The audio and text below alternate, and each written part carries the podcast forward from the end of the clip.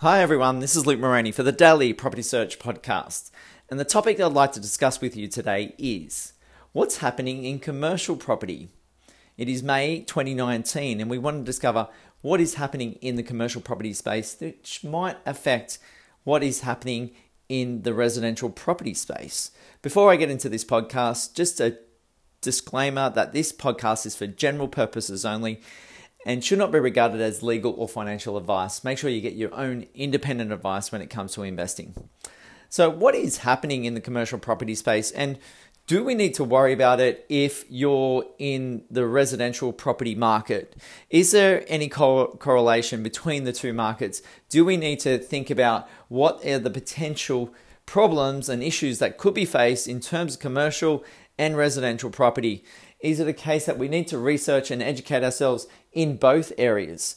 So, I just thought I'd bring you a little bit of information um, about what is being said in the marketplace right now. And I actually pulled uh, some of the information from a property newsletter that comes out on a daily basis. So it actually gets emailed through from um, the Property Observer. So they do a lot of articles in terms of the property market. They are in themselves in the property market each and every day. So they're not talking about anything else other than property.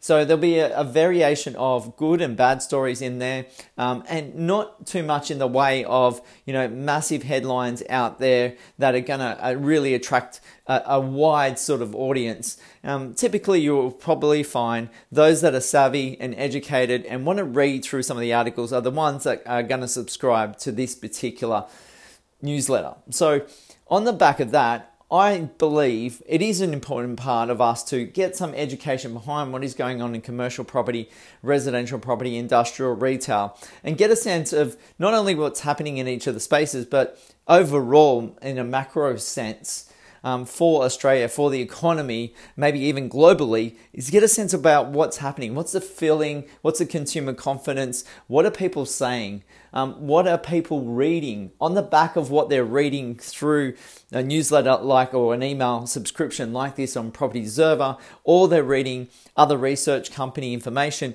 or the mainstream media? How is that making people think, feel, and act? And I think it's really important for us to get a real good sense. And it was interesting to see that all the articles that were posted on, or the, the main articles that were posted on this Observer, Property Observer page today, was in, in fact of some negative news in terms of the com- commercial property space. So I want to go through some of those issues that they're facing right now in this space, and because a, a lot of people are actually thinking of getting away from residential because they don't see some of the, the, the higher yields and they think that all the repairs and maintenance are going to be paid for by the tenant and they don't feel like the vacancy rate is going to be there on commercial property. But all that needs to be considered before you jump into looking at commercial property because there may be a situation where if you do lose a tenant, that you might take 6, 12 months, 24 months to find another one to replace. And the, the turn and the, the changeover period is um, elongated in terms of commercial property, typically over residential property. Um, and, you know, I'm talking about probably uh, close into metropolitan areas around the country, it's longer to turn um, to change over a tenant in a commercial uh, property, typically over residential. So, a couple of key factors that I wanted to discuss. Firstly, we're um, we're seeing globally the yields on on prop on commercial property decline. So it was actually reported that Melbourne has fallen by 174 basis points since 2015 in terms of the yields on on their commercial spaces. Now they are higher than some of their global uh, competitors in terms of um, Hong Kong. We've seen uh, yields now sub 3%. And it's kind of like the benchmark that they set in terms of um, commercial property. But they're looking at, because I guess prices have risen, rents haven't kept up pace, then the yields are significantly lower. So they're finding that yields in Hong Kong are 2.43%. Um, we're finding in Frankfurt up to 2.9, so just below that 3%. Same in Tokyo and Berlin.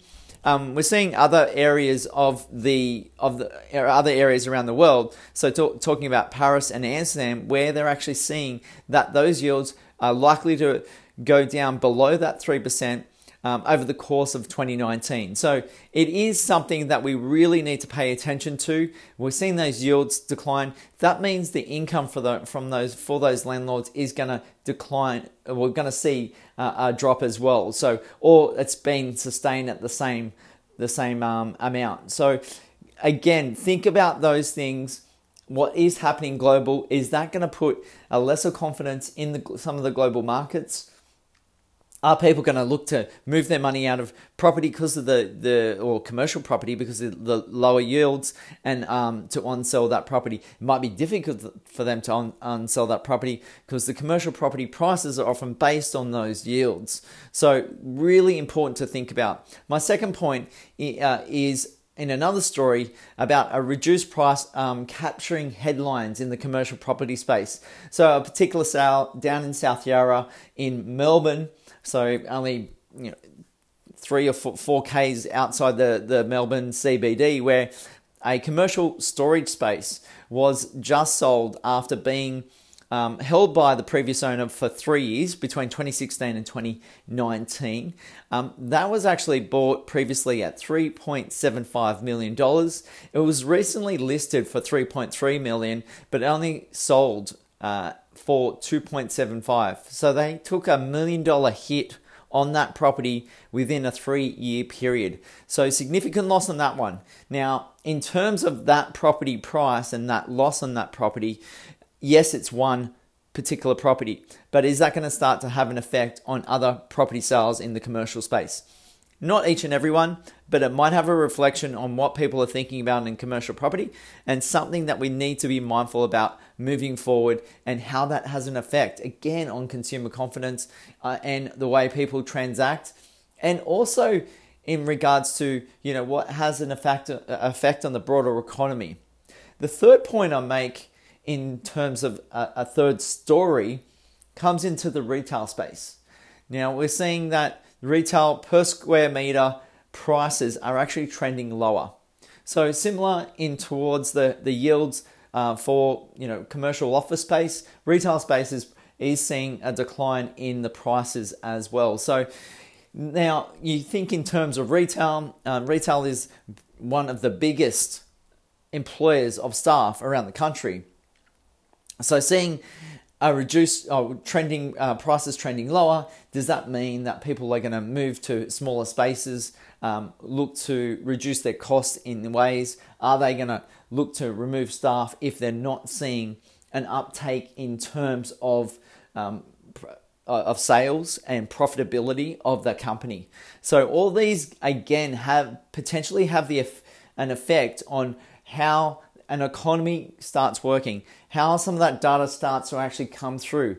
Are some of these information that are coming out now will have an will they have an effect in six months or twelve months time when we really see some of the some of these issues highlighted even more?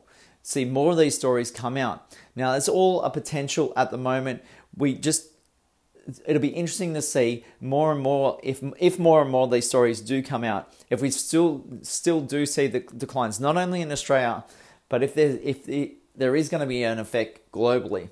I guess in, t- in terms of talking about global markets, you know, in Europe and the US, seen a lot of money being pumped into the system by governments, by the European Union in terms of trying to look at ways to stimulate economies around the world.